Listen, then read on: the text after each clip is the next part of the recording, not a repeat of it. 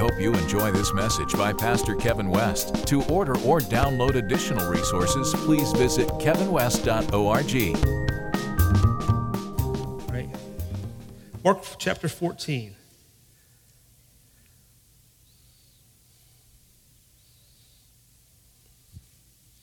Mark chapter 14.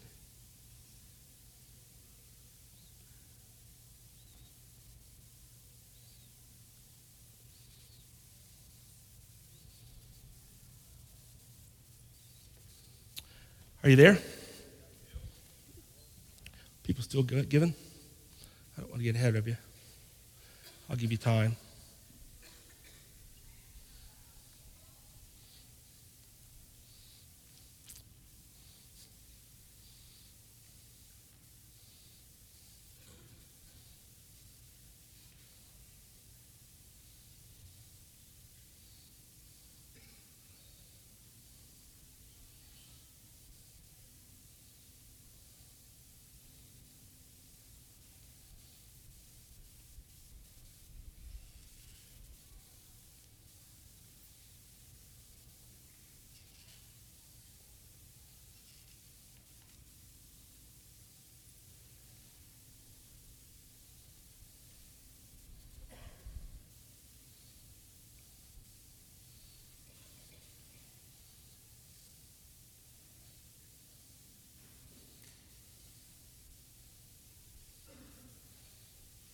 Quiet in here.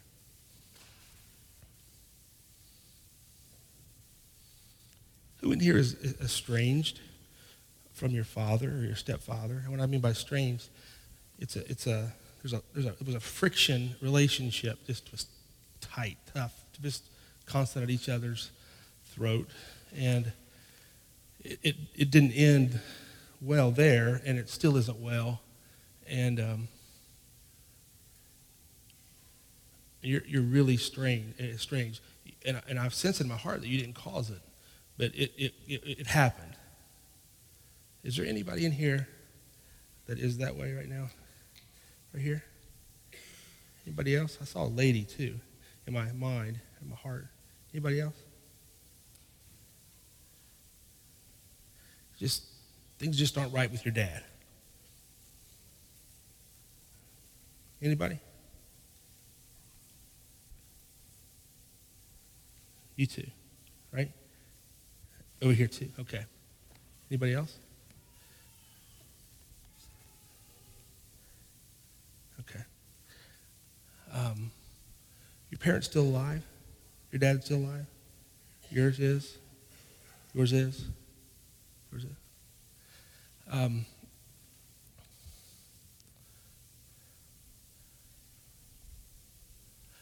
I heard the Lord say in my heart to tell you that he's going to open up a not, not a window. It's just going to be a, an, an urge or a, a nudge. And this is the beginning of the nudge. And he's going to give you an opportunity to make that right on your side. You're not responsible for how it's received or you're not responsible for what he even says. But the lord is going to give you a, an opportunity to bring closure to that for you. I'm not saying that the relationship will ever be what it, you, you desire in your heart. I'm just saying that it, he's going he's to close the gap on that in your heart. You're not responsible for the other person, but he's going to give you an opportunity to do that. And even though your dad's passed away, he's going to still give you that opportunity. You know, I think it's going to come through a relative of somebody that's going to come back in the picture or may already be in the picture and you're going to get some closure with that. And it's going to bring your heart at peace and rest. Okay? Does that make sense? It's, it's going to be an awkward moment, but when you feel the, the nudge or the urge or that weirdness, then you have to act on it. Because at that acting, at that nudge, is really what we call in our circles the anointing or the grace or the spirit of God giving you the equipping or the, the necessity, uh, the things you need for it to happen the way it's supposed to happen. You don't force it, but you certainly don't hesitate when it comes. You just go after it. See, it's been said those that fight You have to fight to win. But I've experienced in my own life, it's not that you have to fight to win. Those that just show up to the fight that wins. You just got to show up to fight. Not that you fight. You just got to show up to the fight because the battle is the Lord's. But the, the nudging comes from here. And then when the nudging comes, or that little urge, or that just that, it's not even a desire. And, and here's how you'll know there'll be butterflies in your stomach going, God, I don't want to do this. But you're going to say, I can't shake it because it's still there. Then you walk, then you go, then you do. And then whatever it happens, happens. And then it'll, the Lord will bring closure to it. That bear witness? And he also says that there's many in here that have that same relationship and schism between him as the Heavenly Father and us. I'm not going to call you out. I'm just going to tell you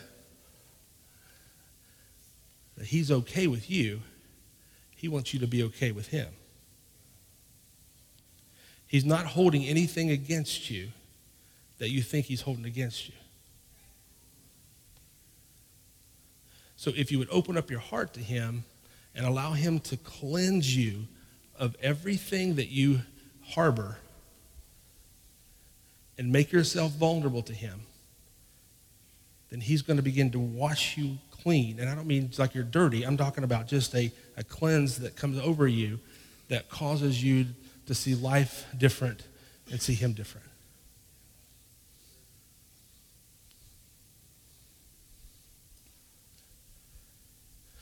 Some of you are mad at yourself for your mistakes in your past, and you have projected out onto God as if God is mad at you at the same level and that you're mad at yourself. And he's not. He heard you the first time your heart turned and said, God, I wish I hadn't done that. He heard you.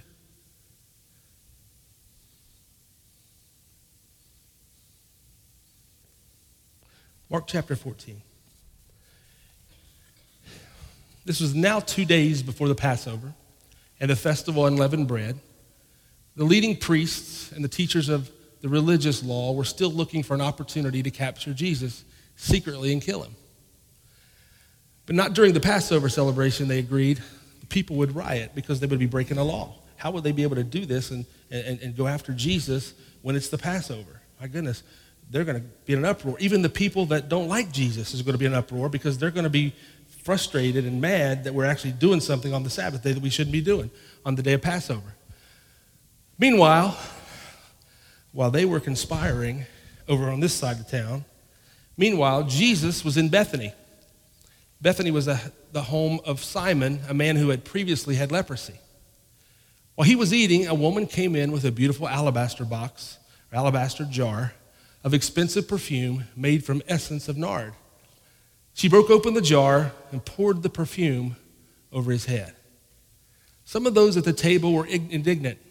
Why waste such expensive perfume? They asked. It could have been sold for a year's, wage, year's wages and the money given to the poor. So they scolded her harshly. But Jesus replied, Leave her alone. Why are you criticizing her for doing such a good thing to me? You will always have the poor among you, and you can help them wherever you, whenever you want to help or want to, but you will not always have me. She has done what she could and has anointed my body for burial ahead of time. I tell you the truth wherever the good news is preached throughout the world, this woman's deed will be remembered and discussed. Now, we've heard this passage of Scripture, been taught on. I've preached on it several times. We've, we've ministered on it. It's a very popular. Songs have been, been written about it. Uh, and, and, and, it's just an incredible uh, you know, picture and story in the Bible that talks about uh, how a sinner came in the middle of Jesus and, and broke open that box. And was, what, a, what a wonderful thing. And you had the religious people there. Even his disciples were there upset because they were going to take the, the perfume was so expensive. It was a whole year's wages in this box. But I want you to point, I want to point out something to you in this, and I want to set the whole story up and tell you this about how she broke open the box. And the box had a seal around it, and then she broke it open and began to pour out. Many people are open. Didn't say she opened the box. It says she broke the box. Many people are open to what God has in their life, but not many people are broken. When you open something, you're in control of how it pours out. But when you're broken, it's going to come out every possible way, and you can't control how it's coming down. We gotta, we gotta, we gotta move from a, a place of where I'll give you, Jesus, your praise, your worship, or my substance. I'll give you, but as long as I'm in control of how it goes, I'm open. But what about the people? What about the life? What about you when you were in that place and you once had that relationship with Him, or, or perhaps maybe there now, where I don't care what people think, I don't care where it goes. I just have to get into the presence of God. I've got to be in His presence, and I'm going to not just pour out my heart and tell Him all my stuff, the brokenness of me. And let me tell you what the brokenness is. That was a pretty good vessel. That's a pretty good box of perfume. It was very costly, but was inside the perfume. She didn't care about the box or what the external looked like. It was more important that she got the stuff on the inside poured out upon his head. When are we ever going to get to the place as people, as the church, to where we on the inside is more important than what the external people think? When, when are we going to get to the point where my heart bears the perfume and the fragrance that he's looking for that's going to cleanse him and run down his head, down to his beard, into his feet? That, that thing on the inside of me is what he's looking for. But what they're looking for is, but see, this is the thing. They looked at the perfume. See, they were looking at the same thing she was. The only difference was they saw value for the external, she saw the value from the internal. Same perfume. This could be sold and given to the poor. Jesus says, The poor be with you always. I'm not always going to be with you. Now, I had trouble with that scripture. What do you mean you're not always going to be with us? How in the world you won't always be with us? No, you said you'd leave and going to send the comforter. That's a wonderful thing. What he's saying there is this there's coming a day that you're not going to have a place to go and break open yourself. You're going to have to do it internally anyway. There's going to be a time come in your life that it's not going to be all your external efforts that's going to be able to come and put them on the altar and make it all right. There's coming a day when, when I go and ascend to the Father and I send the Spirit, this is a game changer. There's not going to be a place to come worship on a hill or worship in a synagogue or worship in a temple. Or, no, no, there, this is shifting from a place and a moment in time to this is a 24 hour, seven day a week walk where you're coming from the inside out because I'm going to make my abode and dwell inside of you. I'm coming up to take living in your residence. And you're going to have to learn to live on the inside out. Or you're going to constantly be looking for your fix and your answers and your solutions out there when really I've given all those answers to you in here. Now, watch this. It was the Sabbath day, and the religious people are trying to figure out why is Jesus in Simon the leper's house. He's, he's invited him for dinner. Jesus comes up, and I'm coming to dinner. Jesus is in there with the Pharisees. They're watching this meal go down. They're plotting over here because they're trying to figure out how to get the guy out of the picture, and Jesus is just being himself. Here, here's what happens. All of a sudden, nobody said she was invited. Nobody said she knocked on the door. Nobody said she, they let her in. She didn't call ahead of time to get a reservation. None of that happened. Here's a woman that's a sinner, that they called her, a sinner, a prostitute, a woman that was destitute, no good, outcast. It was bad enough for him to hang out with just publicans, tax collectors, but now he's got the worst of the worst. These are the people that have baggage. These are the people that, that aren't good. These are the people that, that, that can't merit. They, could, they have to walk with their head down because they walk with their head up. Everybody's going to know who they are. And nobody wants to be known who they are because it could be it's a bad situation. So they come in, she comes in the store in the middle of this room while he's having dinner. She waits till he sits down and starts having dinner, then she comes. Don't think for one minute she wasn't circling the house just waiting for her moment to come in. Don't think for one minute she wasn't thinking, do, just like we do. What do we do? What do I do? I got one shot at this. I mean, I know my condition. I know how I got here. I don't like how I got here. I don't know how to get out of it. I don't know what I'm supposed to do. I don't know where to turn. I, I can't go to the Pharisees. If they'll kill him, they know they're going to kill me. If they're going to punish him and plot against him and talk about him, you know they're talking about me. But his reputation preceded him. Because throughout the entire book of Mark was one account after another where Jesus always took up for the underdog.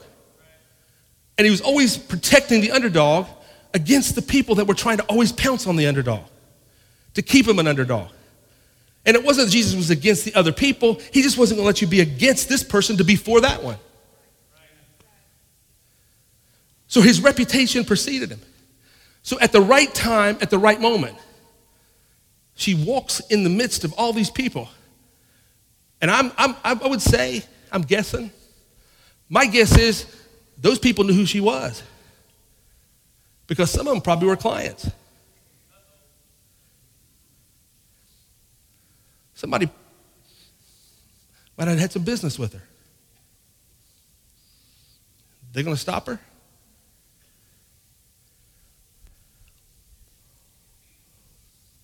See, people that are in a mess will bring conviction on people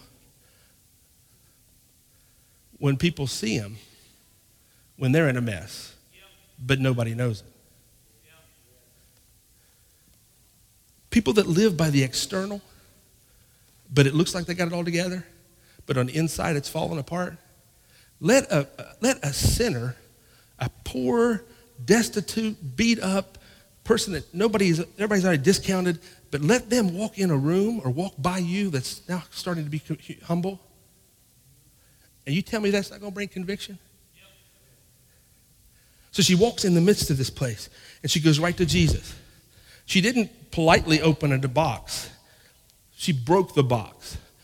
It was a representation of her broken self. She was as broke as the box. She didn't care how she got to the perfume. I have to get to the perfume.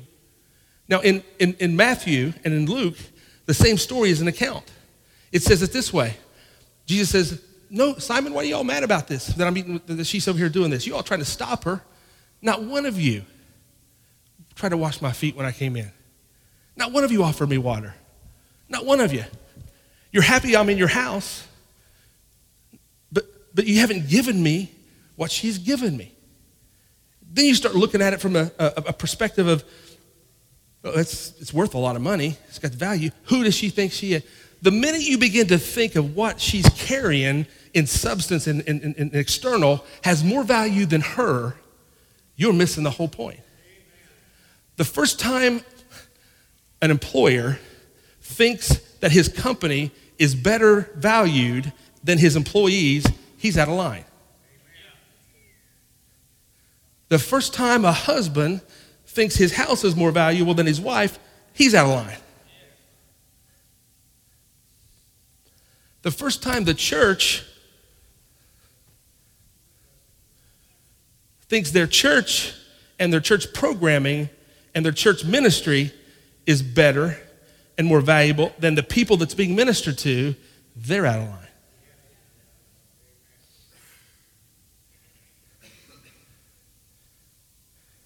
People are not vehicles to help us accomplish what we're supposed to accomplish. People are the things that's supposed to be accomplished. And we forget about people because we get our eye on the prize. Pharisees over here, plotting. Religious people looking at her going, Who does she think she is? Then they come, and, and this is a beautiful representation in exactly how it works. They're, they're, they're watching her, every move she's making. She breaks open the box. She's decided that I'm not going to be open and control how it pours out. I'm going to break it open, and wherever it goes, it goes. I'm, I'm, I'm not going to be, I'm not going to let this thing trickle.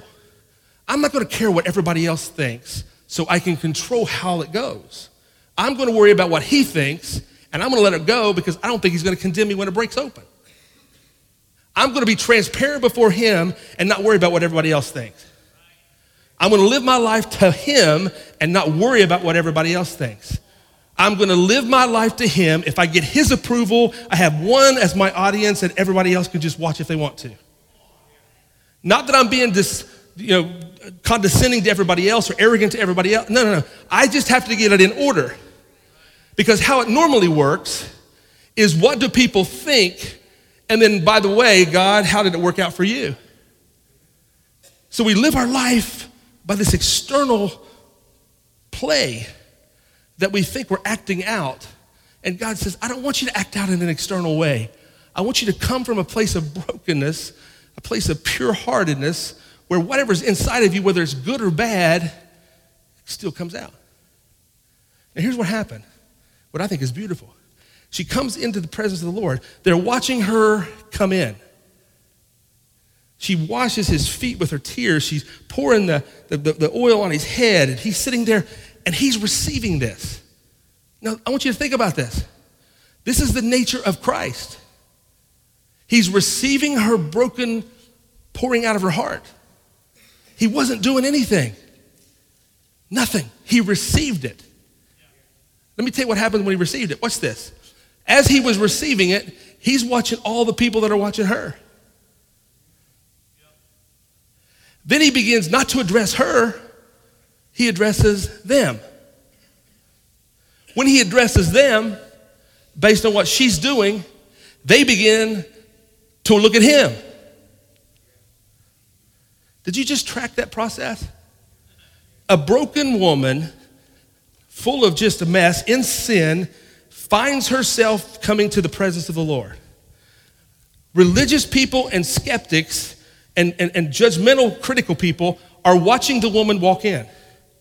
She comes in, pours out, breaks open the, the oil. The, the fragrance is starting to go everywhere. They see how valuable it is. She's bringing her best. And all of a sudden, there's no word spoken between Jesus and her. Jesus begins to look at everybody else. And as he begins to look at everybody else, they begin to look at him.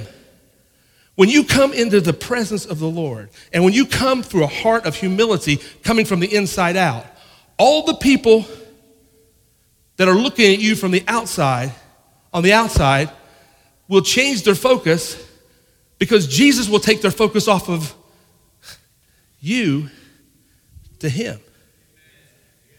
There was a transference that took place.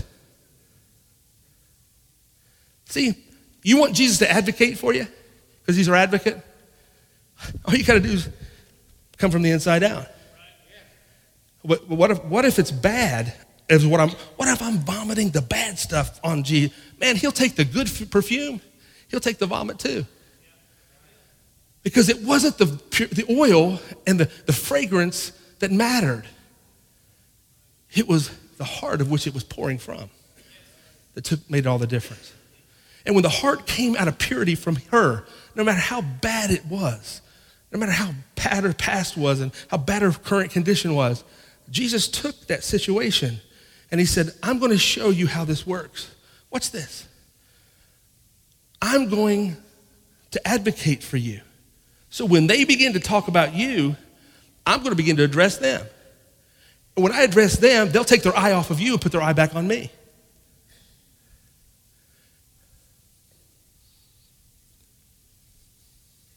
And if you remember the beginning of this passage of Scripture, they had their eye on him anyway. They really didn't have their eye on her. She wasn't in the picture. So, all your haters, all your people out here on the outside hoping that you fail or watching to see if you're going to make it or not, they really don't have their eye on you like you think you got, they got their eye on you. They really got their eye on him, seeing if he's going to be able to do what in your life what you think he's going to be able to do. Your job is not to, to, to explain yourself to them, your job is to get to Him.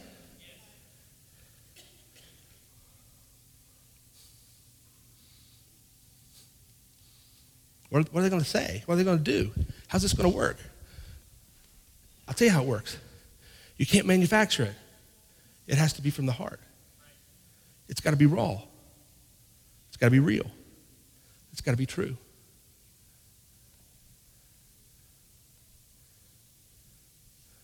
Look what Jesus did for. He looked at all the people and he said, Hey guys, you see this? This is important. This is necessary. He said, because she did this, this is a, a prostitute. This is a sinner. This is, this is the lowly of the low in this community.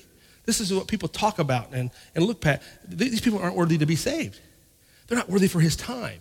It's one thing him sitting with a bunch of Pharisees having dinner and lepers that's been cleansed, but my God, this is a current situation here. This is not good. And he looks at the people around him and he says, Oh, by the way, because her heart is so turned towards me, and she was willing to bypass all of the spectators to get to me, everywhere the gospel is preached, this story is going to be told. All the way through eternity. She made her name in the book. The story and her act of her life is in the book. I can't find one account of all the things she did wrong. He didn't say, hey guys, here's how this is going to work. I'm going to tell you what all what she's doing right now is going to go all. It's going to make the gospel. It's going to be all through the, the, the, the scriptures. What you're going to do is you're going to tell all the bad stuff she did, and then talk about how the good thing it turned her life around when she came in my presence. He didn't say that. There was no account or no record of all her bad. None. None.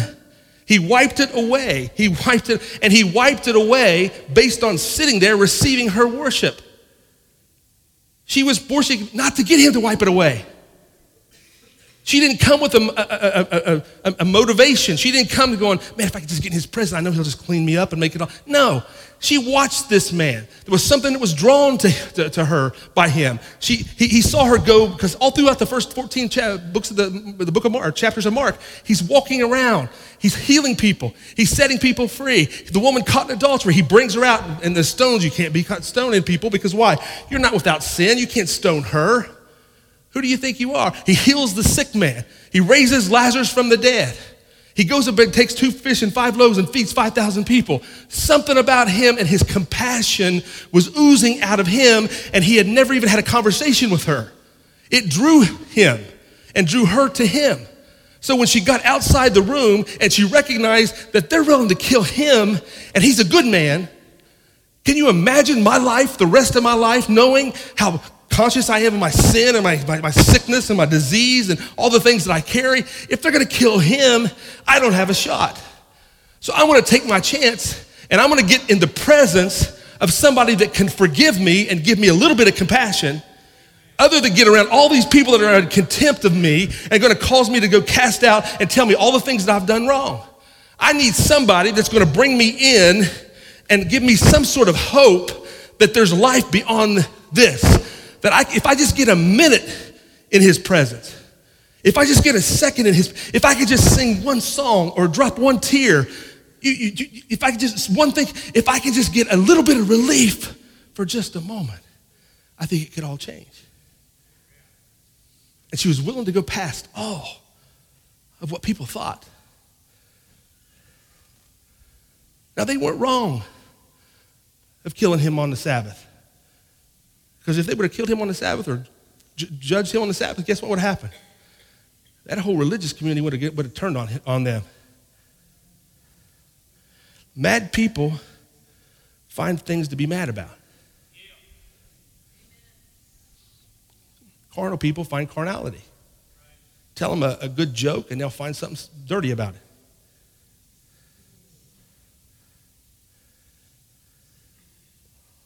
Hear a, hear a message and the, the gospel, and they'll find something to lace it in there that just maybe belittles it or undermines it a little bit. Hear a good Christian song, and there's something not quite right, and they'll turn it to this. Why? Because their, their, their bend is to find fault.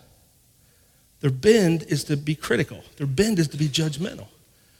Their bend is to, to but it's all cloaked in protecting what they believe they're standing for.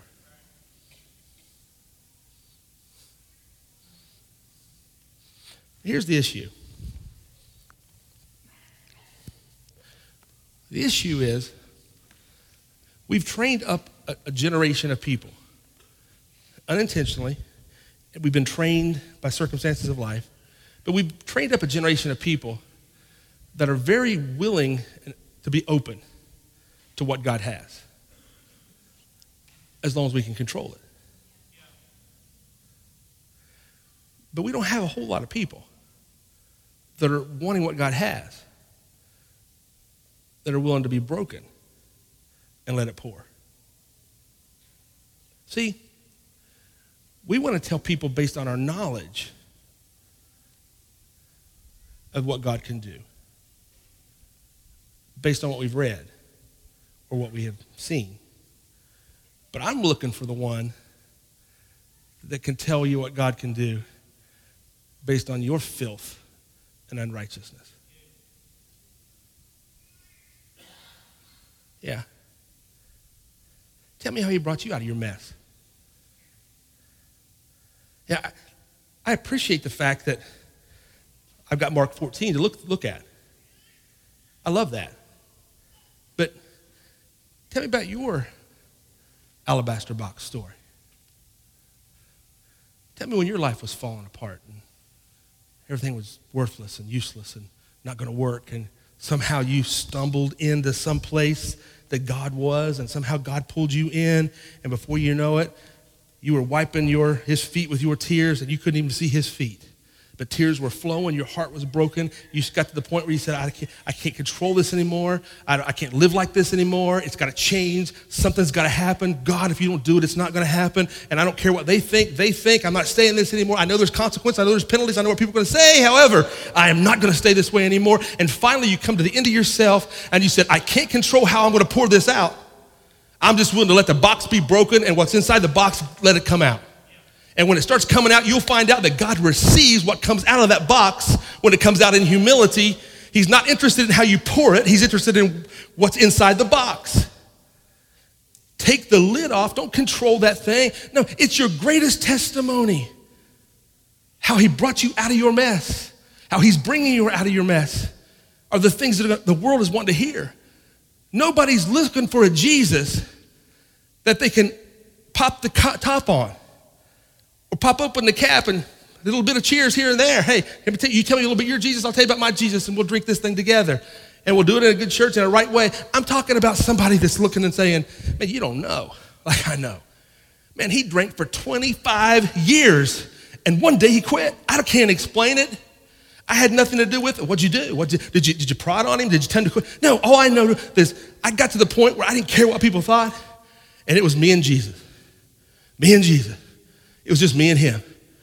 And you and Jesus had your own thing going? Oh, no.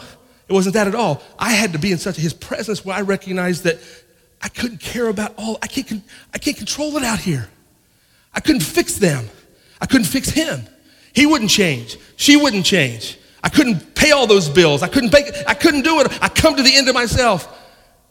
And I had to just come and say, here's how it is. I didn't come with my head down. I come with my knees down. And I come and I said, God, I don't even know how I got here, but I'm here. I don't know what caused it, but I'm, but I'm here. And I know if I keep in control, it's going to get more out of control. So I need you to somehow take the lead in all I'm doing. If you don't, I'm going to have more problems. And the Lord won't look at you and say, well, if you promise me you'll never do that again, I'll receive the oil and the fragrance and we'll live happily ever after. No. He never even addressed her. He received the oil. He received the perfume. He received the worship. And he has received the worship because he wanted her to always remember the encounter that she had with him. So when she walks up out of that room, and five years from now, and you see, you'll see her. She's in the scripture later. When you see her down the road, you'll see it's the same woman that had the appreciation and encounter back then is having an encounter later in life. It's the same one. Once was known as a prostitute, now is walking with Jesus. And she's his friend. They're, they're, they, they have, they, have they, they know they had an encounter together in, in here where he's going, This is it, man. This is how it goes. And he's looking at everybody else, and everybody's throwing their darts at her. And he says, Listen, I'm not going to talk to her. I'm receiving from her, but I am going to talk to you. And he deflected their eyes off of her so that their eyes will be put on him. Your mess, your worst thing you've done in your life or in the middle of your life right now, your worst situation as bad as it can be, the best thing you could do is pour yourself out into Him and on Him. Because the process goes like this you pour your oil upon Him, He begins to defend you to them. And as their eyes have been looking at you, their eyes now turn to Him. So it, your brokenness and your mess turns into be a testimony, and you become a witness unto the gospel. Your, your, your mess. Listen. I had a friend of mine. I told this story before, I'll tell it again. I had a friend of mine. He uh, been married, had three kids, was ready to have the fourth, I think. And uh, this young man preached when he was 13 years old, raised in church, good family. I mean, had everybody saw on the outside, went, man, this is the guy. And great preacher, great man. And he uh, takes a job at a corporate, a corporate place. Uh, he actually was working at Walmart in management, upper management. And uh, he just had a little baby boy. And he comes home from Walmart one day, and management, rough, life's rough.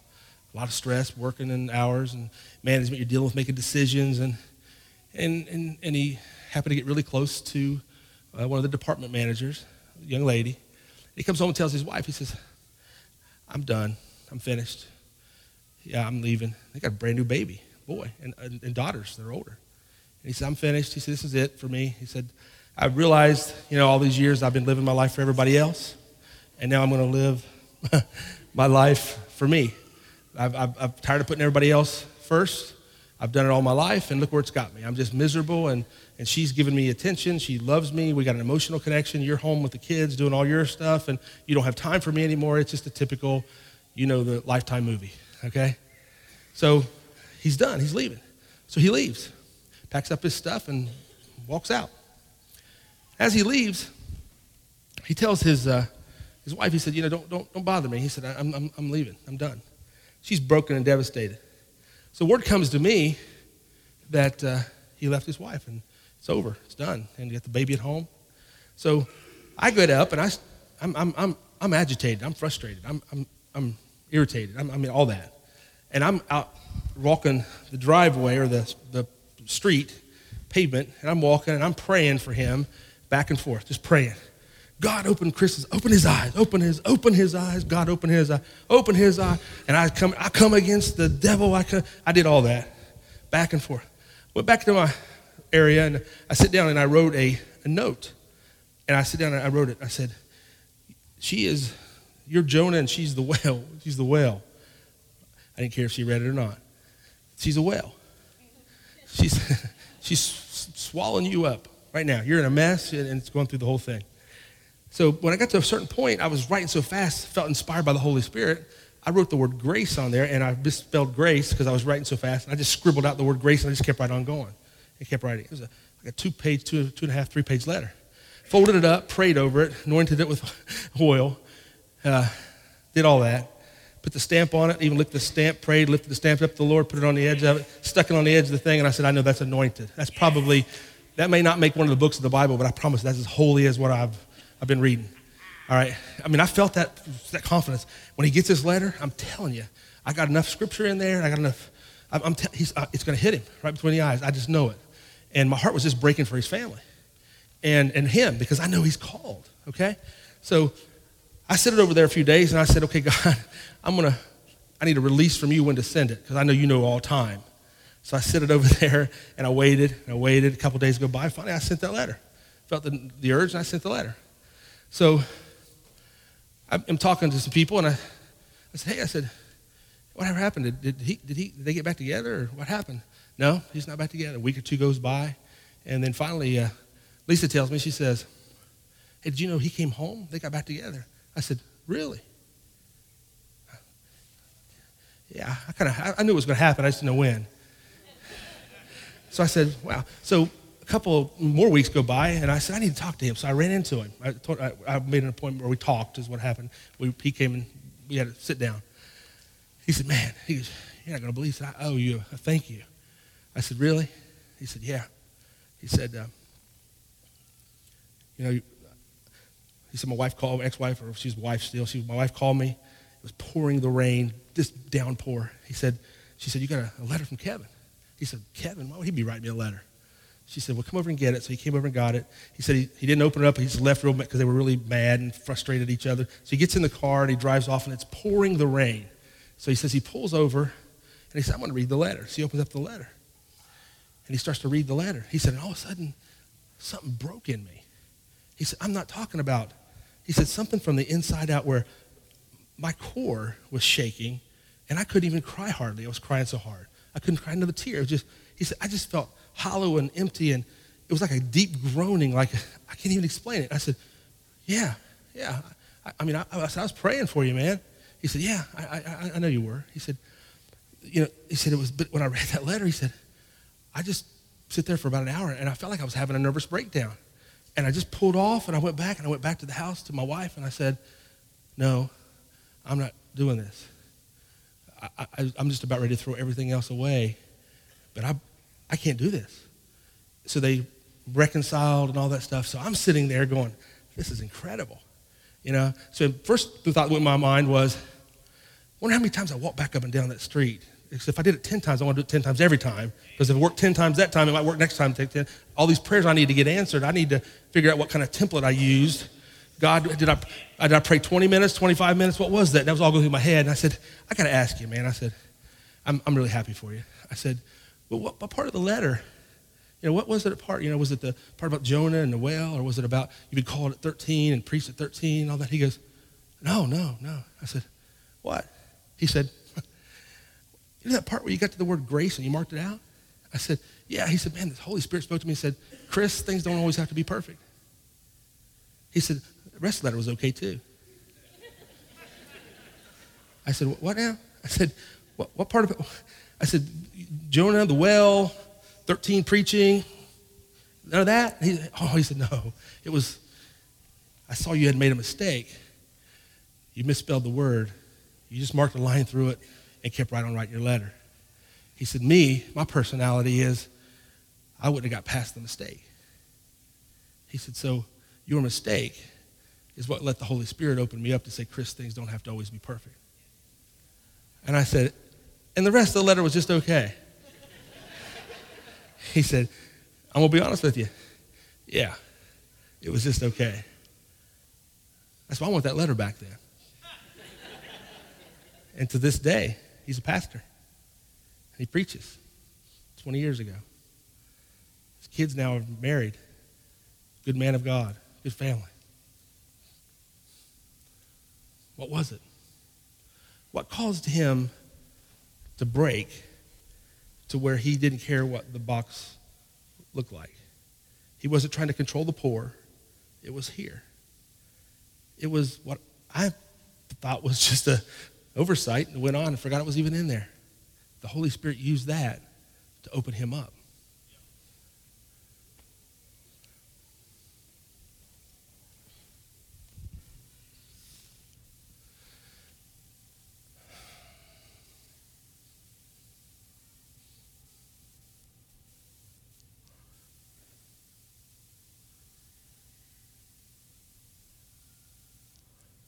taking us somewhere. Taking you somewhere. See, the skeptics out here are protectors, and they're, and they well meaning. But really, how many other just sinners and people in bad positions, maybe even saved in bad positions, love God in bad positions, that, that have forgotten and maybe never experienced what it's like to let the, the box be broken. How long are you going to have to control how it pours out of you? Are you willing just to let it all ooze out? And wherever it goes, it goes. As long as it's on Jesus, He'll receive it.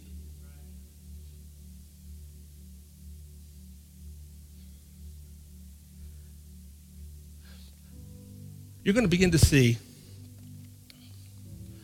opportunities in your life, you're going to begin to see moments, encounters with people. Some are going to be by yourself when you're driving, you're going to be walking through your house, walking in your office, and you're going to have moments where the Lord just captures your attention. Just captures it. And there's going to be this overwhelming feeling and sensation of, of Him, that His eyes are upon you, your eyes are upon Him. There's just, it's almost going to be like a little, feel a little creepy because you're going to go, what in the world? And a little weird. And it's going to start happening so often and frequently that you're going to begin to live your life merged with Him to where you're not going to be able to separate when He's not with you or when He is with you. There's going to be a constant 24 hour day, 24 hour day, seven days a week, where you're constantly aware of the presence of God. Yeah, you're going, to find Him when you open up the Scripture. You're going to hear Him when you hear a song. You're going to hear Him when you're talking to a family member. You might even read a newspaper article or see something on television, and all of a sudden there he is again, and he's going to be in the. It's going to be a constant communication between you and him, constant communication, and you're going to be asked to tell, to share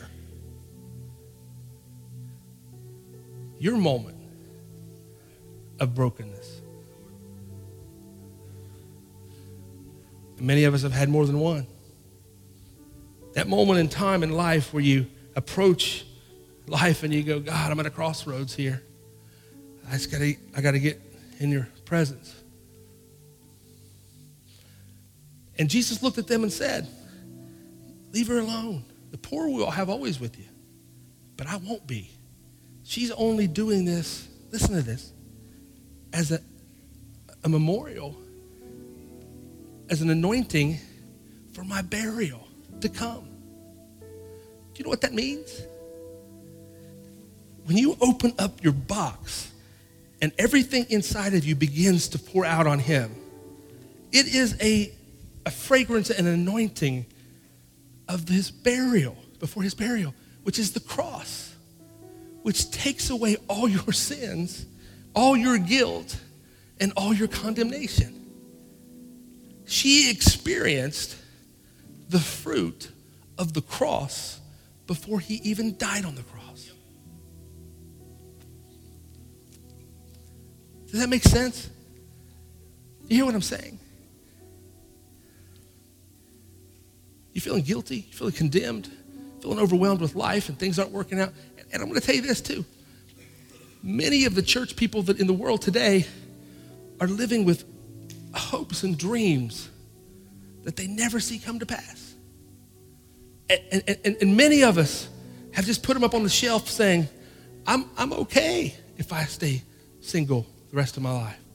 I'm okay if, that, if I just have to, if that job opportunity never, I'm okay. I'm okay, and I'm perfectly content. And you've convinced yourself to stay within the box of what you've created for yourself. And God says, it's time to break open the box. The box is valuable, but what's inside the box is invaluable. And you're saying, how, what does all this mean? How, how, how do I even live life? What's, tell me what to do with this. It's a great story, and I hear it, and I, it was moved and all that, but what, what do I do with this? I'll tell you what to do with it. Get your priorities in order. Quit caring what everybody else thinks around you. Get your dreams off the shelf and allow yourself and give yourself permission to dream again. Quit thinking that your best days are behind you because your best days are ahead of you. Quit worrying about your past mistakes and your past failures and your past mishaps and all the things and let that know. Know that your better days are ahead. That because you have some bad memories in the past doesn't disqualify you from building new memories. No. Don't worry about what the kids are going to go through and have gone through and all those things. I know it's been hard. I know it's been difficult, but I got to tell you somehow, if God can change you, He can help protect the kids as they grow.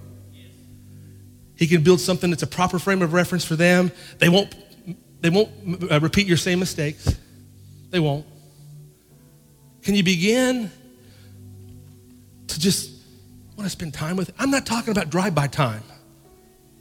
I'm not talking about giving him a little bit here and there. I'm not talking about a tip here and a tip there and a little bit of token here. I'm talking about quality time. Quality time to where you and he are right together. And how you'll know is when something on the inside of you begins to break. And you begin to go, God, and gratitude and love, compassion, warmth, all begins to just seep, overwhelm you.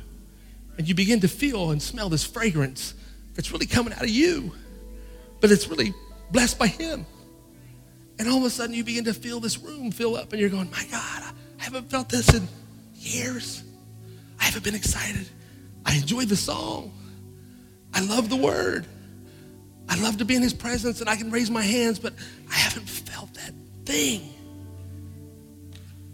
It's a, it's a holy thing. The emptying. I haven't felt, man, I've been working so much. I've been going fast too, and kids here, kids there, work here, building the dream, building, but I haven't. Taking care of her and taking care of him, and I'm doing this for this person, this person. But, ah, I need to smell the fragrance of the oil that's in my alabaster bottle. Would you stand with me? I bring to you a fragrant offering. I pour out my love and I I'll offer up to you, oh Lord, this costly gift. And what you can see in me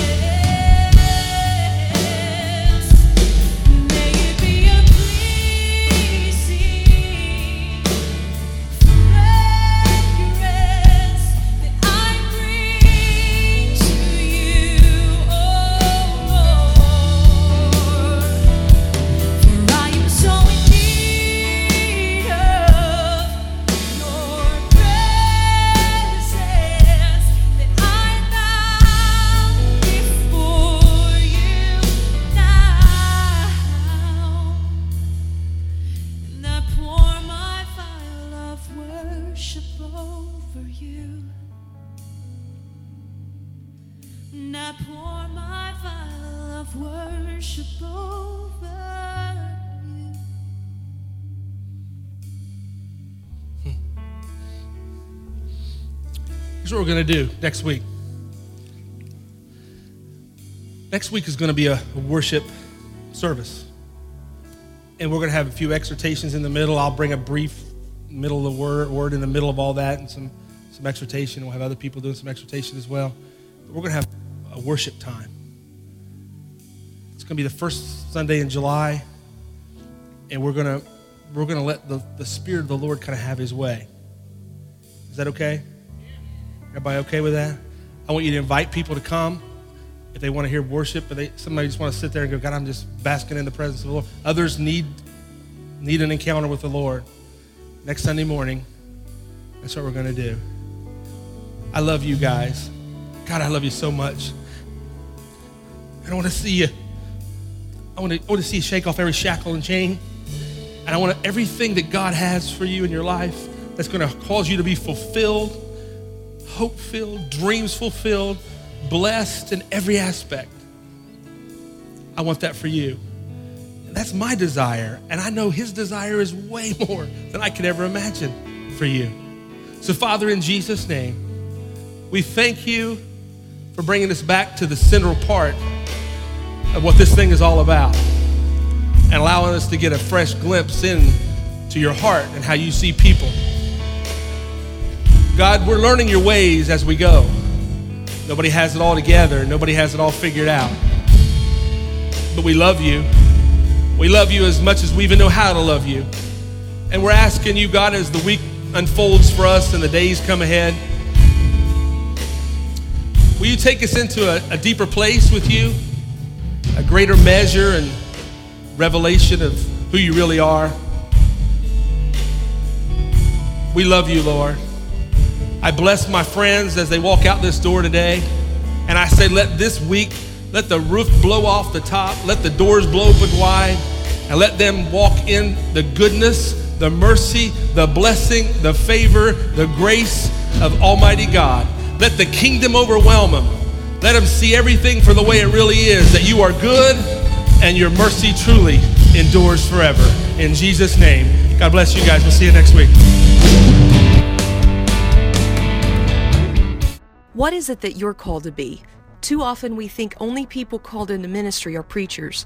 But did you know that God has called you to influence your world?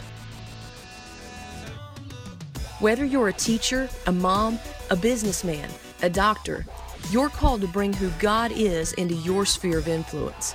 I want to invite you to visit at Expression Church of Huntington. Our passion is to teach others how to be the expression of Christ in everyday real life.